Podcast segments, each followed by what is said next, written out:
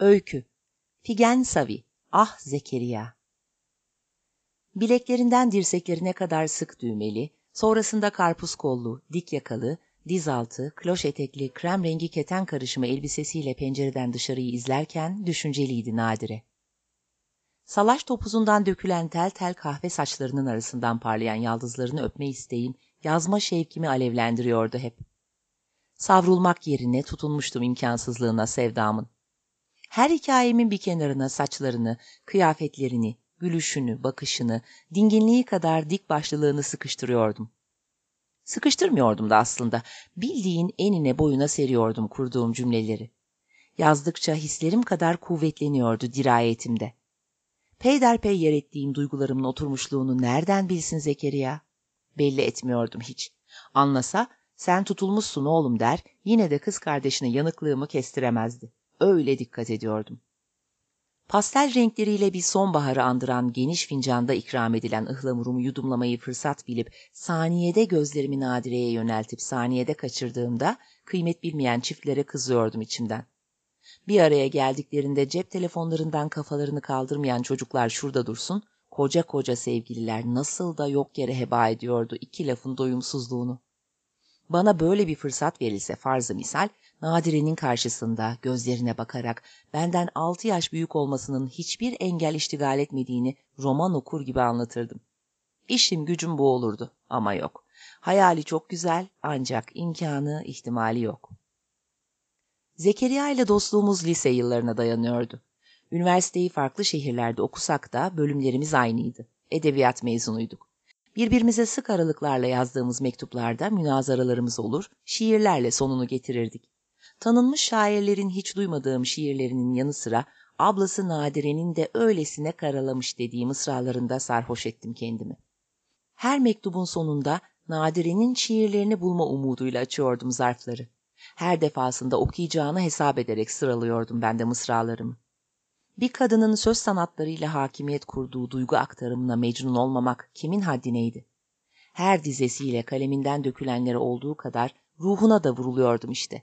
Zekeriya elleriyle attı bu tohumları yüreğime. İliğim kemiğim böyle böyle doldu. Ablam ama ben ismiyle sesleniyorum, ismiyle seviyorum onu dediği için 1 ya da 2 yaş gibi düşünmüştüm aradaki farkı. Değilmiş. Önceleri bunun kabul görmezliğine çarpıyordum kafamı sürekli. Kısa filan da sürmedi. Baktım olmuyor, bir orduya ben tek dedim sonra. Benliğime olurunu anlattıkça, öğrettikçe karşımda duracakların önemi de kalmadı açıkçası. Sessiz, sedasız sevdim. Evlenip ayrılmasıysa hiç sorun değildi. Umrumda değildi hatta. Ömür dediğin Nadire ile son bulursa anlamlı bir hayat sürmüş olurdum. 40'lı yaşlara merdiveni dayadığımız bu vakitlerde edebi ve sanat değeri olan kalıcı, nitelikli bir dergi çıkarmanın ateşini yaktığımızdan beri kimi benim, çoğunlukla Zekeriyaların evinde buluşmamız bana hem iyi bir iş çıkarma konusunda hem de Nadire'yi görebilme hazzıyla çifte heyecan yaşatıyordu. Dosyaları önümüze dağıtarak oturduğumuz masaya o da otursun, fikir sunsun, şiir döksün, soluk olsun istiyordum her defasında. Kısa bakışlarımı çoğaltıp geceler boyu düşünürken Zekeriya'nın geçmişteki mektuplarında yer alan ve ablasına bir boyut kazandıran şiirlerin tekrirlerinde geziniyordum. Olmadık kelimelerin bağdaştırdığı anlamlar nerelere götürmüştü beni yıllardır. Duyguyla zekayı birleştirip nasıl kana karışıyorsun Nadire? O nasıl bir bırakın gitsin demektir. Hece hece zincirlediğin prangaları ayağıma doladıktan sonra sen söyle. Birkaç arkadaşı da çağırarak basımdan önce derginin son halini değerlendirdik bizim evde. Kısıtlı imkanlarımızla, asgarisinden bir maliyetle baş koyduğumuz yolda tek gayemiz cebimize girecek olandan çok hafızalara, sanata, edebiyata yatırım yapmaktı. Ulaşabildiğimiz, dokunabildiğimiz insan sayısınca gülüşlerimiz çoğalabilirdi ancak. İsmi nam salmış, hatırı sayılır bir dergide sanat yönetmenliği yapan arkadaşımız Mustafa da tek kuruşu almadan bize yardımcı oluyordu bu sırada. Belirlenen sayfa sayısına ilişkin görsellerin de yer almasından sonra bir şiir daha eklenebileceğini söyleyince dayanamadım artık. Okul yıllarında mektuplaşırken gönderdiğin Nadire'nin şiirlerinden bir tanesini koysak Zekeriya, varsa yenilerinden de olabilir ha? Gelecek sayı için beklettiğimiz şiirlerden de olabilir Güray, bakarız. Bakmayacaktı tabii. Bir şekilde açtığım bu konu yıllardır süzgeç üstünde kaldı zaten. Daha çok benim yazdığım şiirlerden dem vurdu Zekeriya. Benim sormak, söylemek istediklerimi zihnimden ivedilikle çekip önüme koydu. Ağzıma bal çalıp susturdu. Derginin içi kuşe kağıt, cildi iplik dikişli olmasını paramız olsa da istemezdik. Öyle tadı mı olurmuş? Birleşiminde selüloz miktarı da odun miktarı da eşit olsun istedik dedik soranlara gülerek. İkinci hamur kağıt, tel dikişli mecmualarımızın piyasaya sürüldüğü günün akşamı kutlama yapmayı planladık. Müjgan'la Serap'ın yanı sıra istedim ki Nadire de olsun aramızda ama bunu söyleyebilmek güç gelirdi bana. Pek güç. Hazırlanıp evden çıktım. Zekeriya az alkol alacağımı bildiğinden kendisini benim almamı istedi. Zil zurnayı şimdiden çalayım da haberin olsun dostum. Dönüşte eve de sen bırakırsın zahmet olmazsa. Tam 23 dakika bekledim evin biraz ilerisinde. Telefon edip nerede kaldığını sormak ayıp olur diye çekindiğimden kendi içimi kemirmeyi tercih ettim. Hiç olmazsa Nadire'yi görseydim bu sürede ama nerede? Kapının açılıp direksiyon başında kendimi doğrulttuğum anda sağ arka kapının açılmasıyla Nadire de bindi arabaya. Kalbimin güm güm atışını duymuyorlarsa ben bir şey bilmiyorum. Doğru düzgün konuşamamaktan sessizliği güzelce doğurmuş, bir kuru hoş geldinle yolu zor buldurmuştum. Allah'tan arkadaşlar bizden önce gelip masadaki yerlerini almışlar.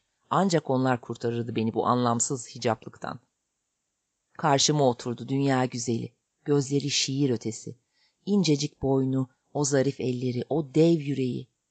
Ben de sana senin için yazdığım şiiri gözlerine bakarak okumazsam Güray değilim cesareti.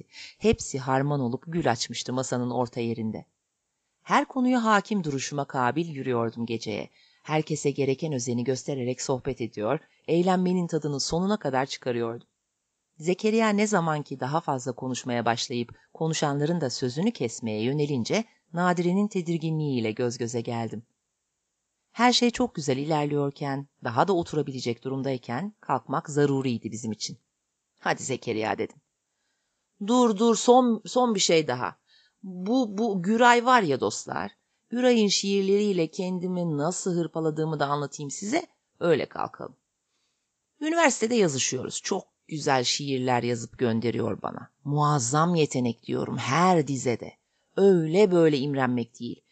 Görseniz onun icra ettiği şiirler gibi nasıl yazabilirim yangınıyla kavrulduğumu bilemezsiniz. Hayranlığım büyüdükçe küçülüyorum. Yazıyorum, yırtıp atıyorum. Yazıyorum, yırtıp atıyorum. Ne büyük ıstırap. Atmadıklarımı ne yapıyorum peki? Kimsede çıt yok. Gülerek başladığı konuşmasının seyri değişiyor. Gözleri kıpkırmızı, alt çenesi titrerken dudağı bükülüyor. Hızlı burnunu çekerek ama ağır bir balyoz hükmüyle son cümleyi ağzından çıkarıyor. Atmadıklarımı Nadire diye mühürlüyorum. Arabanın arka koltuğuna yatırıyoruz Zekeriya'yı. Nadire yanımda oturuyor. Radyoda çıkan tüm şarkılar benden yana. Tek kelime etmeden sürüyorum arabayı. Ağzımda kan kokusu çoğalıyor. Yutkunamıyorum.